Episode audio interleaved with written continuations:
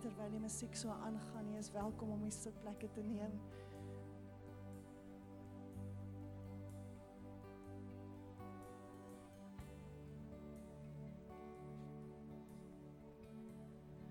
Goeienaand almal.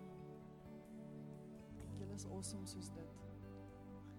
Dit is 'n voorreg om hier te wees en um, soos wat Wouter daar baie dankie vir die voorreg is altyd soos jy gesê het dit die aanbidding ding is nogal in my hart. Né, nee, so as ek 'n kans kry om oor aanbidding te praat dan wil ek so bietjie soos 'n willeperd te kere gaan. So verskoon my as um, as ek effe entoesiasties raak oor aanbidding. Um, my kinders sê ek is liggies dog merkbaar vreemd. En hulle is nie verkeerd nie. So kyk maar verby die vreemd vreemde dinge en die snaakse mannerismes want daar's een ding in my hart en dis dat die Here sal kom en homself aan ons sal openbaar op 'n manier wat ons hom nog nooit gesien het nie. Daar's een ding in my hart en daar daar's soveel goed in my hart, maar ek sê altyd ek kry die geleentheid om by verskeie plekke oor aanbidding te gesels en baie keer dan sê ek vir die ouens onthou terwyl ons hier staan in worship raak ek bewus van iets. Jy weet baie keer wanneer ons kerk toe kom op 'n Sondag of dit nou oggend of aand is, maak nie saak nie, maar dis half asof ons aanbidding gesentreerd is rondom die band wat hier voor staan. En ons gebruik dit as 'n middelpunt, maar vanaand terwyl ons dit doen, is daar net weer gewaarwording in my hart van dis nie die waarheid nie. Dis nie die waarheid nie, want ons aanbidding is nie gesentreerd rondom die ouens hier voor op die verhoog nie. Ons aanbidding is gesentreerd rondom die troon van die lewende God. En wat dit so spesiaal maak is om te dink dat terwyl ek hier is, daar by Lewende Woord Montana, is hulle besig om te fokus op die troon. By Primera is hulle besig om te fokus op die troon. En elke kerk hier rondom ons is besig om hulle te fokus op die troon. Dit maak ons deel van 'n groter prentjie. En baie keer is ons aanbidding ontsettend geïsoleerd en is net oor ons en is hier is ek om te aanbid, Here en ehm um, ek doen eintlik 'n guns om te aanbid want kyk ek steek my hande op. Oeps. maar ons almal kom saam as 'n liggaam om die troon van die most beautiful God. OK. Jy moet iets doen. Die mees amazingste koning het ek en jy die voorreg om voor ons knie te buig. Het u geweet dat die koning wat ons aanbid, is nie dood nie? Jy hoef nie 14 keer neer te buig voor hy jou sien nie. Jy hoef nie blare te offer voor hy jou sien nie. Jy hoef nie elke dag vir hom nuwe kos aan te sit voor hy jou sien nie. Hy is die een wat sê, "Ha, sy het gesig na my." kom ek gee my teenwoordigheid. OK, ek is besig met 'n ander preek, so kom ons gaan terug. Awesomeness. Slides.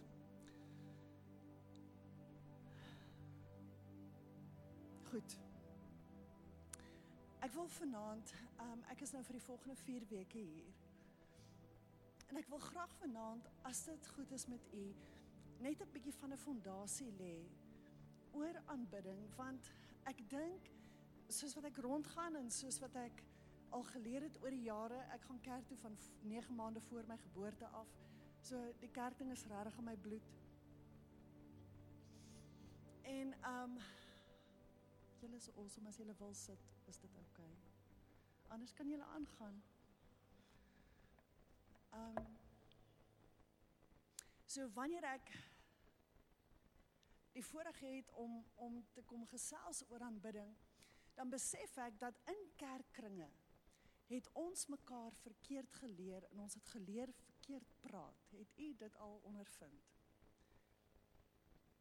Want julle gaan my nie glo nie, maar Truth Bob. Op 'n stadium vra ek vir iemand so, wat is aanbidding? Hulle sê nee, dis die drie stadige songs na die offergawe opgeneem het. En ek is soos Okay, en toe ek bietjie daaroor dink, toe besef ek, weet jy, maar hulle is nie vreeslik verkeerd nie, want hoe ons in kerkkringe groot geword het, is dat lof word geassosieer met vinnige musiek, aanbidding is gewoonlik die stadige musiek, en dit is sodat wie ever in 'n stemming kan kom dat hulle die woord kan bedien. En en so in daai sin het aanbidding ontsettend afgewater geword en ons het verkeerdelike konnotasies gemaak aan die woord aanbidding. En die hele issue rondom aanbidding was waar die Here regtig net in my hart gesê het, kom stel die verkeerde lering reg, die verkeerde praat wat deel van die kultuur geword het. Maak dit vir u sin? So ons moet hierdie herëvalueer en ons moet dit herdefinieer in 'n sin. So wanneer ons praat oor aanbidding vanaand, gaan ek net basis basis of fondasie lê en um, ek vertrou dat die Here jou uit die water uit gaan blaas met 'n openbaring van wie hy is. Ek gaan jou verduidelik waarom ek dit sê binne 'n paar oomblikke. Right. So ek weet nie of hulle die skyfies wil wys of daar gaan hy. Right, so die waarskynlik een van die mees bekende verse in die woord wanneer dit kom by aanbidding is natuurlik waar Jesus met die vrou van Samaria praat in Johannes 4 vers 3 en 24 verskoon al my skyfies die skrifte in Engels want ek verstaan net Engelse skrifte beter. So vergewe my, dit is sodat ek kan verstaan. I say but the hour is coming and is now here when the true worshippers will worship the Father in spirit and truth for the Father is seeking such people to worship him. God is spirit and those who worship him must worship in spirit and truth. So wanneer ek na hierdie skrifgedeelte kyk, dan sien ek 'n paar dinge. Ek sien dat die Here soek aanbidding, nommer 1. Die tweede ding sien ek hy soek aanbidding in gees en in waarheid. Maar as ek kyk na in aanbidding in gees en waarheid, as hy sê the true worshippers will worship in spirit and in truth, dan impliseer dit vir my dat as daar ware aanbidders is, is daar ook valse aanbidders. Maak dit sin? Goed. So ons moet verskoon my ons moet op daai plek kom waar ons sê okay wat is ware aanbidding? Wat is 'n ware aanbidder? En dan moet ons onsself herbelyn en op 'n plek kry waar ons kan sê Here ek is 'n ware aanbidder. Ek is nie 'n fake aanbidder nie. Hier is die ding wat is 'n wat is 'n valse aanbidder? Bloot wat hy sê die Piet wat voorgee dit vat nie miljoen breinselle om hierdie uit te figure nie. Maar dit het so maklik geword in die kerk setup om voor te gee. Want sien, hoe gaan dit vanmôre? Ag, loof die Here goed. Fantasties. En dan val jou lewe uit. En daar's 'n verskil tussen geloofswandel en geloofsdeklarasies en sommer net plainweg voorgee. In gees en in waarheid, onthou gees, God is gees. Hy sê God is gees. Ons is gees, siel en liggaam. Gees is roep uit na diep. Verstaan jy? So dis daai koneksie van gees tot gees. My reaksie teenoor die Here is aanbidding, my geesreaksie. En in waarheid, die waarheid van wie hy is in die waarheid van wie ek is en wie ek nie is nie. Kan ons net vir 2 minute in die kerk Ek praat nie van kerk nie, ek praat van die groter liggaam as geheel. Kan ons asseblief net vir 'n klein rukkie eerlik en eg wees? Ek weet nie van jou nie, ek vind dit verskriklik moeilik om voor te gee. Want is nie volhoubaar nie. Erns val die masker af. Erns kraak iets en jy sien iets wat jy regtig nie wou gesien het. So nou is ek op die plek, ek maal maar die maak ek maskers af. Jammer as jy nie daarvan hou nie. Dis my beste. OK. Maar so ons praat oor ware aanbidding en ek gaan ek het vroeër gesê, u weet natuurlik dat aanbidding is net musiek. Nee. Dit nou nie. Ek wil vanaand 'n skrifgedeelte met jou deel rondom die hart van aanbidding. Ons gaan met roer. Maar hier gaan ons. As jy jou Bybel het, gaan saam met my na Markus 10:35 Ek wil hê dat u hierdie gedeelte, dis my incredible. As jy hierdie gedeelte deurgaan, die agtergrond is as volg. Jesus en sy disippels is op pad Jerusalem toe. En Jesus het nou net in die vorige verse omtrent vers 30 tot 35 het hy nou net vir die disippels gesê Luister julle, ek het nuus. Die seun van die mens gaan doodgemaak word. Ek gaan doodgaan. Terwyl hulle loop, vertel hy hulle hierdie storie. En hy het nog nie asem gehaal nie. Toe begin vers 35. So kom ons lees. Hy sê And James and John, the sons of Zebedee, came to him and said to him, Teacher, we want you to do for us whatever we ask you. And he said to them, What do you want me to do for you? Maak nou net gou vas. Jy loop saam jou beste pel. Hy sê vir jou, ek is op pad om dood te gaan. Jou reaksie is hak vas voor jy doodgaan. Doen net gou vir my ietsie. Sê vir my dis nie wat hier gebeur nie. OK, waar's daai slide? Daar's hy. Hy sê Sê hulle Grant us to sit one at your right and one at your left in your glory. Hulle sê, "Oké okay, Jesus, as U nou doodgaan, wanneer U in die hemel kom, hou plek." Check, dis presies wat daar staan. Jesus said to them, You do not know what you are asking. Are you able to drink the cup that I drink or be baptized with the baptism with which I'm baptized? Hy vra vir hulle, hy sê, "Weet julle wat julle vra? Kan julle die pad stap wat ek stap om in heerlikheid gesetel te wees? Kan julle dit doen?" Julle gaan nie glo wat antwoord hulle nie. Hulle sê, and they say to him, "We are able." Hulle het nie gedink nie. Hulle weet nie wat met wat se doop is hy gedoop nie. Hulle weet nie wat se beker hy gaan drink nie. Hulle sê net ja, whatever. Hou net plek. Nee. And Jesus said to them, verskoon my. The cup that I drink you will drink. The baptism with which I'm baptized, you will be baptized. They say, okay, julle sal die pad stap. But to sit at my right hand or at my left is not mine to grant. Hy sê dis nie my job om die plekke uit te deel of te hou nie. Dis die plek van God die Vader. Maar sien jy julle so arrogant was, sal julle die pad loop wat ek geloop het. Né? Bietjie wyd. But for those for whom it has been prepared, jy kan ek moet self aangaan. Nou kom hy en hy sê o, o, okay, so nou sê hy dit. Maar nou moet julle sien, onthou in vers 35 is um Johannes en Jakobus het Jesus nou so hulle het nou so effe bietjie vooruit geloop, nê? Nou sien hierdie 10 wat hier agter is. Hier's commotion. Nou sê hulle. And when the 10 heard it, they began began to be indignant at James and John. Hulle is toe nou sommer omgeëllie met Jakobus en Johannes. Hoekom was hulle kwaad vir hulle? Of hoekom het hulle 'n issue gehad met Johannes en Jakobus. Omdat hulle so vermetel was. Dink julle dit was dit?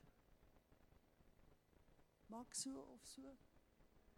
Dit was geen omdat hulle vermetel was nie. Dit was omdat hulle gedink het, "Frek, hoekom het ek nie eers daaraan gedink nie?" Dink nou. Ja, dit sou 'n goeie plan gewees het. Hulle het my voorgespring. Nou is hulle sommer dik vir daai en hulle maak asof dit is omdat hulle arrogant is. Sê hulle, and Jesus called them to him and said, "You know that those who are considered rulers of the Gentiles lord it over them, and their great ones exercise authority over them." Dan sê of kom ek gaan terug. Hy sê daai ouens wat in die hoof staan van iemand oefen en druk hulle autoriteit af deur amper onderdrukking. Hy sê hulle dwing hulle gesag af. Hy sê but it shall not be so among you. Hy sê maar julle sal anders werk as die wêreld. Die wêreld dwing gesag af. Hy sê a uh, uh, maar hier vir julle dit moenie so wees nie. But whoever would be great among you must be your servant. Kom ons dink 'n bietjie aan die kerk.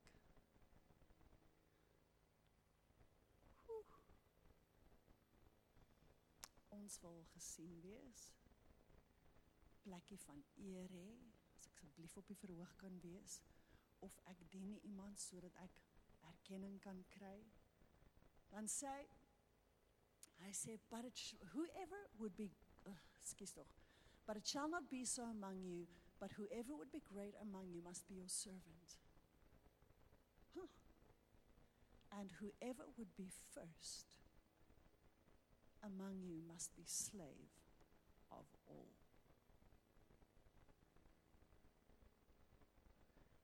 Dis die hart van aanbidding. Dis diensbaarheid. For even the son of man came not to be served but to serve and to give his life as ransom for many. Wanneer ons praat van aanbidding, dan is hier 'n stuk groot kern. Is as Jesus ons voorbeeldbroer is en hy het gekom om te dien, dan is my grootste aanbidding my diensbaarheid. Nie gefight vir 'n plek of 'n posisie of om te sien of erkenning te kry nie. En u weet ons lees hierdie gedeelte en dan sê ons, hoe kon die disippels dit doen? Weet hulle dan nie wie was by hulle nie? Maar weet u, ons doen presies dieselfde. Ons veg vir 'n plekjie in die son, veg vir 'n plekjie hier om gesien te word. Dis nie die hart van aanbidding nie. Die hart van aanbidding is om te kom op 'n plek waar ek sê, wat kan ek vir jou dis nie lekker aanbidding nie.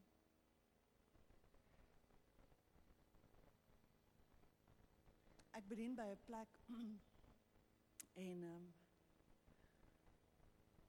Eerlikheid, ek weet nie hoeveel detail moet ek vir julle gee nie want ek skiet myself ernstig in die voet. So ek is 'n ek is 'n verskriklike prentjie mens. Jy sê iets en ek sien dit in 3D, Technicolor, 4D, alles. Verstaan jy? Is, is ernstig. So gaan bedien ek by 'n plek. Ek word genooi na die Bikerskerk in Welkom. Nou het ek gaan nie vir julle praat nie. Ek het vooraf opgestelde idees gehad. Verstaan jy? Die Bikerskerk aan die een kant Ek is regtig jammer as die bikers is. Ek het my sonde bely. Nou het ons die bikers kerk, maar dan is dit nou welkom. Maar nou is dit die bikers en welkom by mekaar. Dan is dit 'n redelike ernstige kombinasie wat jy daar het. Nou check ek hierdie mense wat inkom en my mond hang oop want ek kan nie glo wat ek sien nie. En ek sê vir myself, ek sê Here, nee, ek was nie so goddelik nie.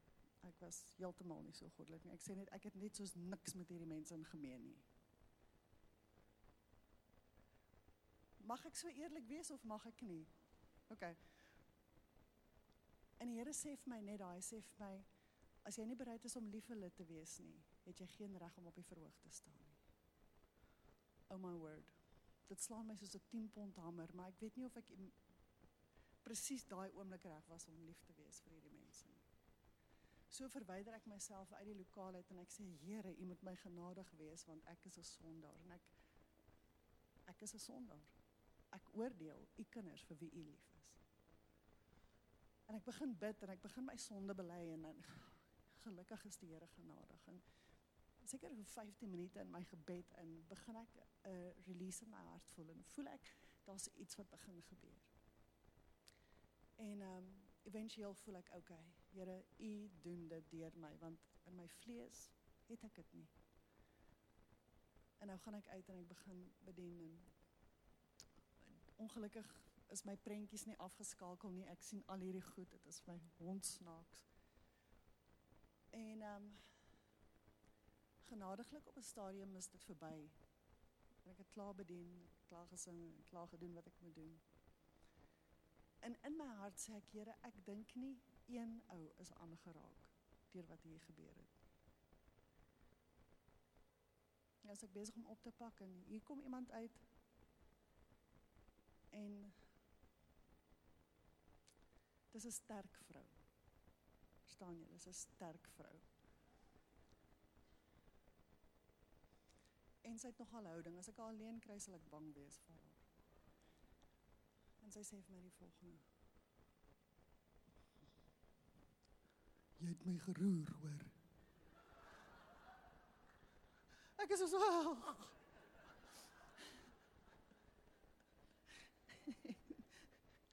en daar's daar's iets in my hart en ek sê, "Oké, okay, Here, so nou het ek al geroer, so nou wat?" En ek ervaar die Here sê vir my, "Hou haar vas." Nou hou ek haar vas. Nou ek is langer as die deursnee mens. En sy's nie so lank nie. Nou hou ek haar vas. Ja, maar sy daai girl begin huil. Sy snik, sy snik, sy snik. En die Here begin haar bedien en die Here begin haar gesond maak. Want na die tyd sê sy vir my niemand het haar nog ooit vasgehou. Maar baie keer selfs wanneer ons bedien, is ons so arrogant en ons vergeet dat God se hart is vir elkeen om gered te word. En dis wanneer ek en jy op 'n plek kom waar ek sê Here te midde van my onvermoë en my vooraf opgestelde idees en al daai nonsens wat Marlene Marlene maak beweeg in my deur 'n hart van diensbaarheid. En weet julle ek moet kort kort bely moet kort kort bely. Maar dis deel van ons aanbidding. Nou, ek wil nie verder hier by stil staan nie. Ek sê altyd vir mense, die kwessie is nie of jy kan vir my oorgaan asseblief. Die kwessie is nie of jy sal aanbid nie. Die enigste kwessie is wie jy sal aanbid. Jy sê vir my Marlene, maar ons is in die kerk, ons aanbid God. Ek wil vir jou sê baie keer van ons mense wat in die kerk sit, aanbid hulle self aanbid hulle eie opgestelde idees. En jy sal net aanbid want en ek sal later oor 'n definisie van aanbidding praat. Jy sal net aanbid na mate jy 'n openbaring het van wie God is. Kan ek dit weer sê? Jy sal God net aanbid na mate jy 'n openbaring het van wie hy is. Ek beloof vir jou as jy nie 'n openbaring het van God nie, dan kan jy in die kerk inkom of in jou binnekamer inkom en ongeërg en sonder enige eerbied in respek sê ag is net nog 'n ding. Hm. Jy het nie 'n klou met wie jy werk nie. Ons het so arrogant geword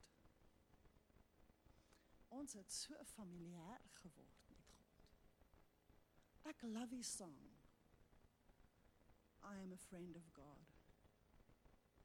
Maar daar's 'n gedeelte en partykeer wanneer ons hom sing, wat dit my dwars in die krop steek want dis so. I am a friend of God. Ons is vriende. Maar hy's God eerste. Hy is die een wat praat en sterre kom uit sy mond uit. En hy naam hulle, hy het 'n naam vir elkeen.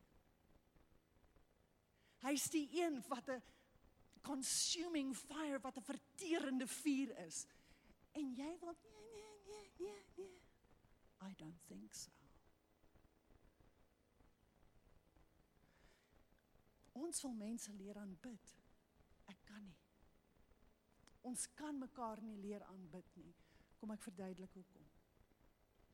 As jy 'n ontmoeting het met die een lewende God, is daar net een reaksie. Wil julle sien wat dit is? Gaan sê ja of nee? OK, julle het dit gedoen hè?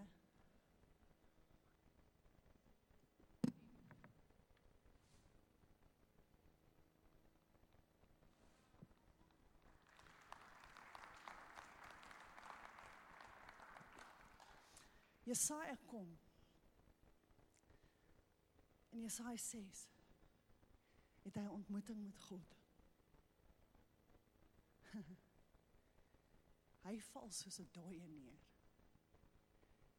En die eerste ding wat hy sê toe hy bykom is ek is 'n man van onrein lippe.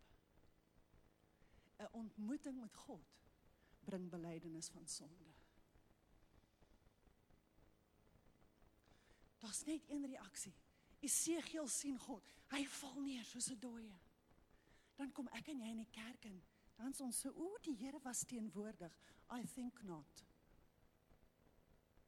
En hoor my mooi. Ek is nie besig om ons dienste af te kraak nie, regtig nie. Wouter, daad vergewe my maar daar's iets anders wat kom want daar is 'n koning van die eeue hy sê fear of the of the lord is the beginning of wisdom. As een ek 'n openbaring gaan hê van wie hy is dan sal ons outomaties 'n respons en 'n reaksie toon van eer en heerlikheid en 'n skoon lewenstyl. Weet u wat? Oh man daar's soveel goed wat ek wil sê ons moet op 'n plek kom waar ons net 'n ontmoeting met hom het want dit brand ons soos vuur dat ons skoon heilige lewens sal leef.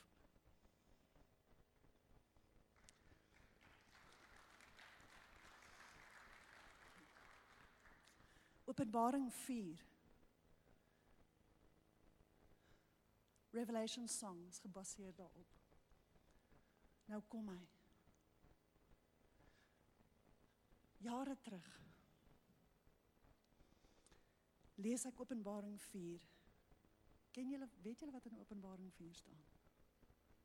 Sal ek dit gou lees? Ek lees gou vir jou. Inteendeel, moenie jou Bybels oopmaak nie. Luister. Ek lees uit die Amplified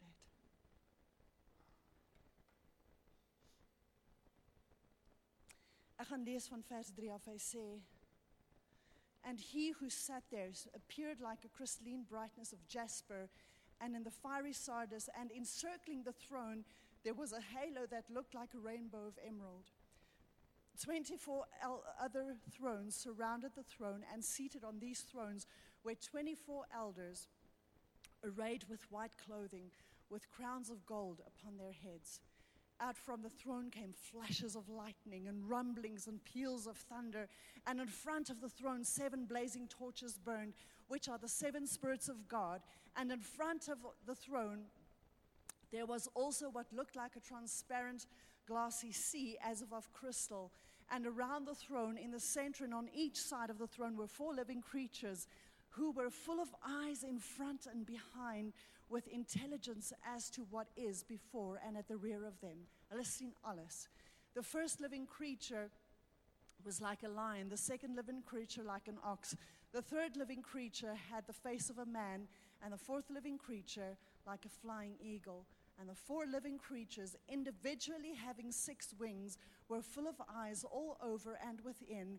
And day and night they never stopped saying, Holy, holy, holy is the Lord God Almighty, who was and who is and who is to come. And whenever the living creatures offer glory and honor and thanksgiving to him who sits on the throne, who lives forever and ever, the 24 elders fall prostrate before him who is sitting on the throne, and they worship him who lives forever and ever, and they throw down their crowns before the throne, crying out, Worthy are you, our Lord, our God, to receive glory and honor and dominion.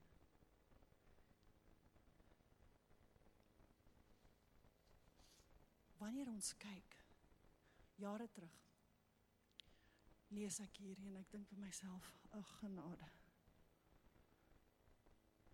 Hoe doen hulle dit?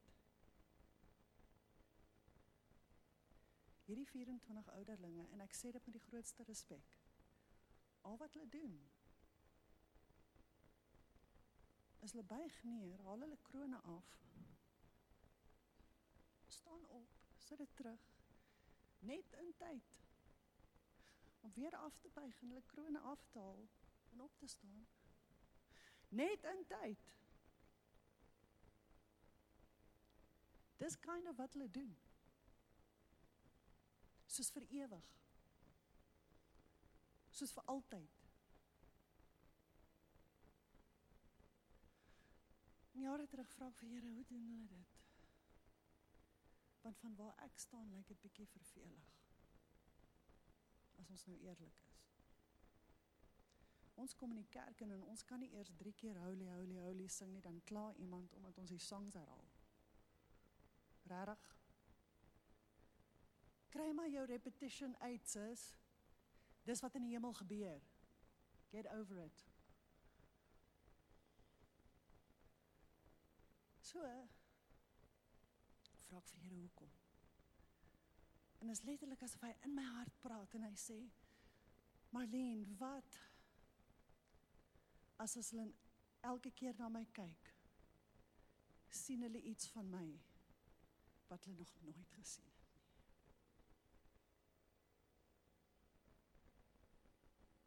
Ons het geen idee met wie ons werk nie.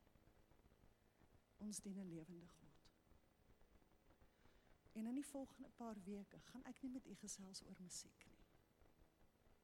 Ek gaan met u dinge deel sodat ons ons almal 'n openbaring kan kry van wie hy is.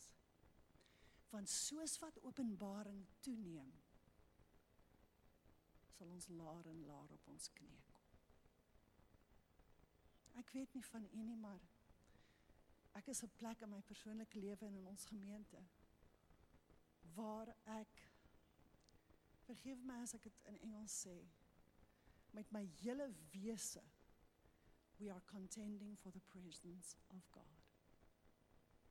Ons veg vir die gemanifesteerde teenwoordigheid van God in ons lewens en in ons dienste. Daarom vat dit 'n prys. Daarom vat dit dissipline Daarom vat dit 'n heilige lewe. Daarom vat dit agting en respek vir wie God is. Ons tyd is so te sê verby. Maar ek wil tog net hierdie een ding sê. Wanneer ons praat van aanbidding, is dit tweeledig wat ek tot nou toe gedeel het is oor persoonlike aanbidding want elkeen van ons het 'n persoonlike journey van aanbidding. Maar dan is daar iets anders wat gebeur wanneer ons korporatief bymekaar kom soos vanaand en elkeen van ons sit ons aanbidding bymekaar. Maak dit vir jou sin? Dan is daar 'n ander dinamika, dan is daar iets anders gebeur, daar's 'n ander manifestasie van die teenwoordigheid van die Here en ons moet oor beide daai gesels. Um ek dink nie ek gaan dit nou doen nie. Ek gaan dit dalk laat oorstaan na 'n volgende keer toe. Maar ek wil miskien met u 'n definisie deel van aanbidding wat jou waarskynlik uit die water uit gaan blaas. As jy 'n pen het, skryf dit neer want dit gaan jou 10 jaar vat om dit te herkou. Hierdie definisie van aanbidding is geskryf in die laat 1800s deur aartsbiskop William Temple. En hy skryf hierdie definisie van aanbidding. Hy sê worship is the submission of all our nature to God. It is the quickening of conscience by his holiness. It is the nourishment of mind with his truth. It is the purifying of imagination by his holiness. It is the opening of heart to his love. It is the surrender of will to his purpose. All of this gathered up in adoration, the most selfless emotion of which we are capable.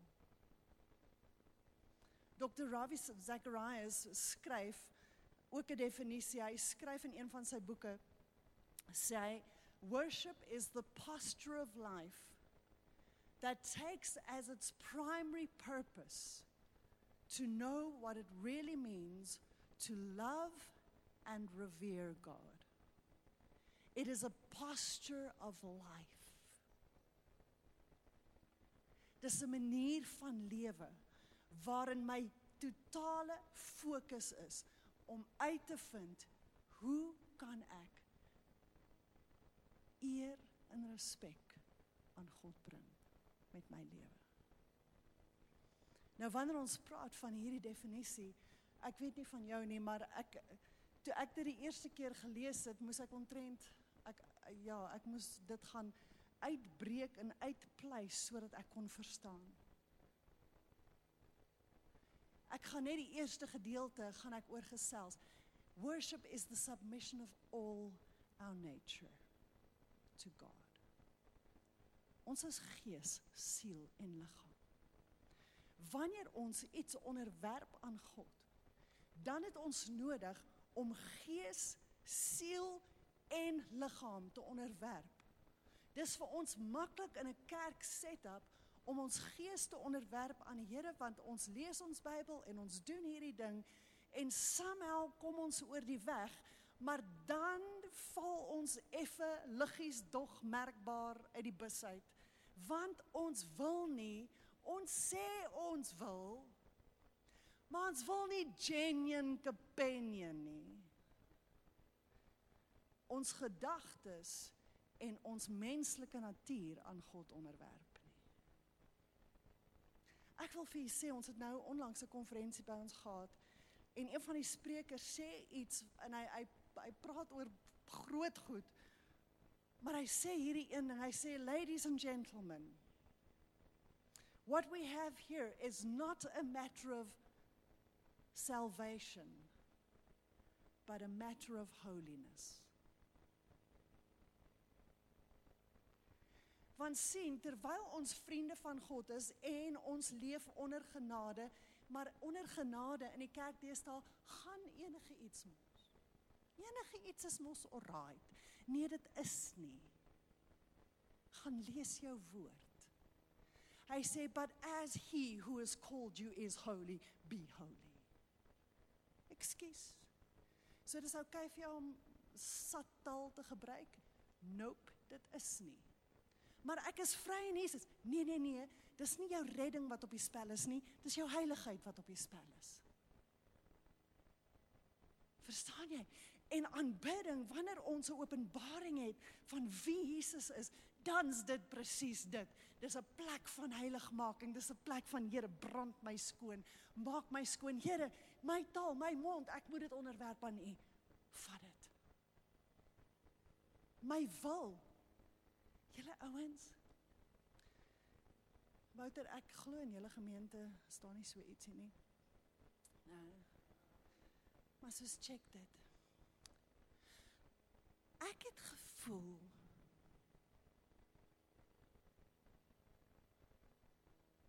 whatever. Um maar die Here het vir my gesê whatever. Van 3 kwart van die tyd is daai ding sommer net jou wil. En dan verbloem ons dit onder die naam van die Here. Né? Het julle geweet jou ek wil, maar ek sal maar ek gaan maar dis wat ek ervaar. Daai ding is afgode diens. Ah, gaan lees Samuel. Jou opinie is jou afgod. Bely jou sonde. Maar ek is vry, whatever bely jou sonde. Ek is jammer as ek so reguit is, maar ek weet nie hoe anders nie. So wanneer ons praat oor heiligheid, skien as jy in hierdie week tyd vra die Here, Here, watter deel van my lewe wil ek nie of kan ek nie tot nou toe onderwerp aan u heerskappy nie. Dis 'n uitdaging. Want hy sê worship is the submission of half my nature. Worship is the submission of some of my nature. No, worship is the submission of all my nature. En dan begin hy eintlik met 'n proses. It is the quickening of conscience by his holiness. Ons is al so degesensiteer, desensitized wat's dit in Afrikaans? Ons is so onsensitief vir die staf. Ons is so onheilig, ons gewetens is dood. The quickening of conscience, quickening to be made alive om lewendig gemaak te word sodat jou gewete lewendig gemaak word sodat soos wat jy die heiligheid van God aanskou. So, hoe doen ek dit? Ek moet in die woord kom sodat ek kan sien hoe lyk my heilige God? Die oomblik wat ek 'n openbaring het van sy heiligheid, weet jy wat gebeur? Dan oortuig Heilige Gees van sonde, geregtigheid en oordeel en hy sê daai ding Marlene kom onderwerp. Daai ding kom onderwerp. My gebed is regtig dat in hierdie 4 weke dat jy niks sal leer oor aanbidding nie. maar dat jy openbaring hê sal nie van die een lewende God. En dat jy die guts sal hê om te reageer daarop. Kom ons staan saam.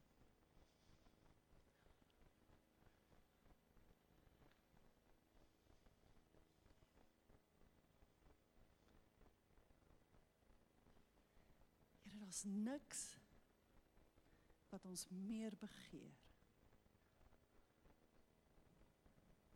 as U nie. Here in my hart weet ek en ek oortuig dat ek en miskien is hier mense hier, Here dat ek wil nie voor U staan in en tot die besef kom dat ek 'n valse aanbidder was nie.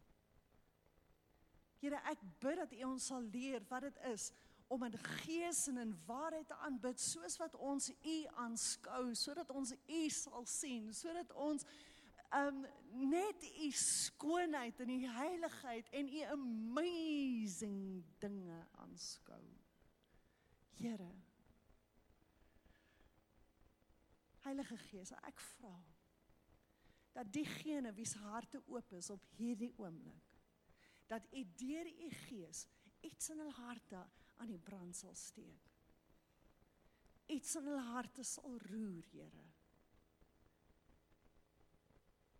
sodat ons U in gees en in waarheid kan aanbid. Ek eer U koning van die konings. Skoonste van 10000. Blink môre ster. Alfa Omega. Begin einde. Liefling van my siel.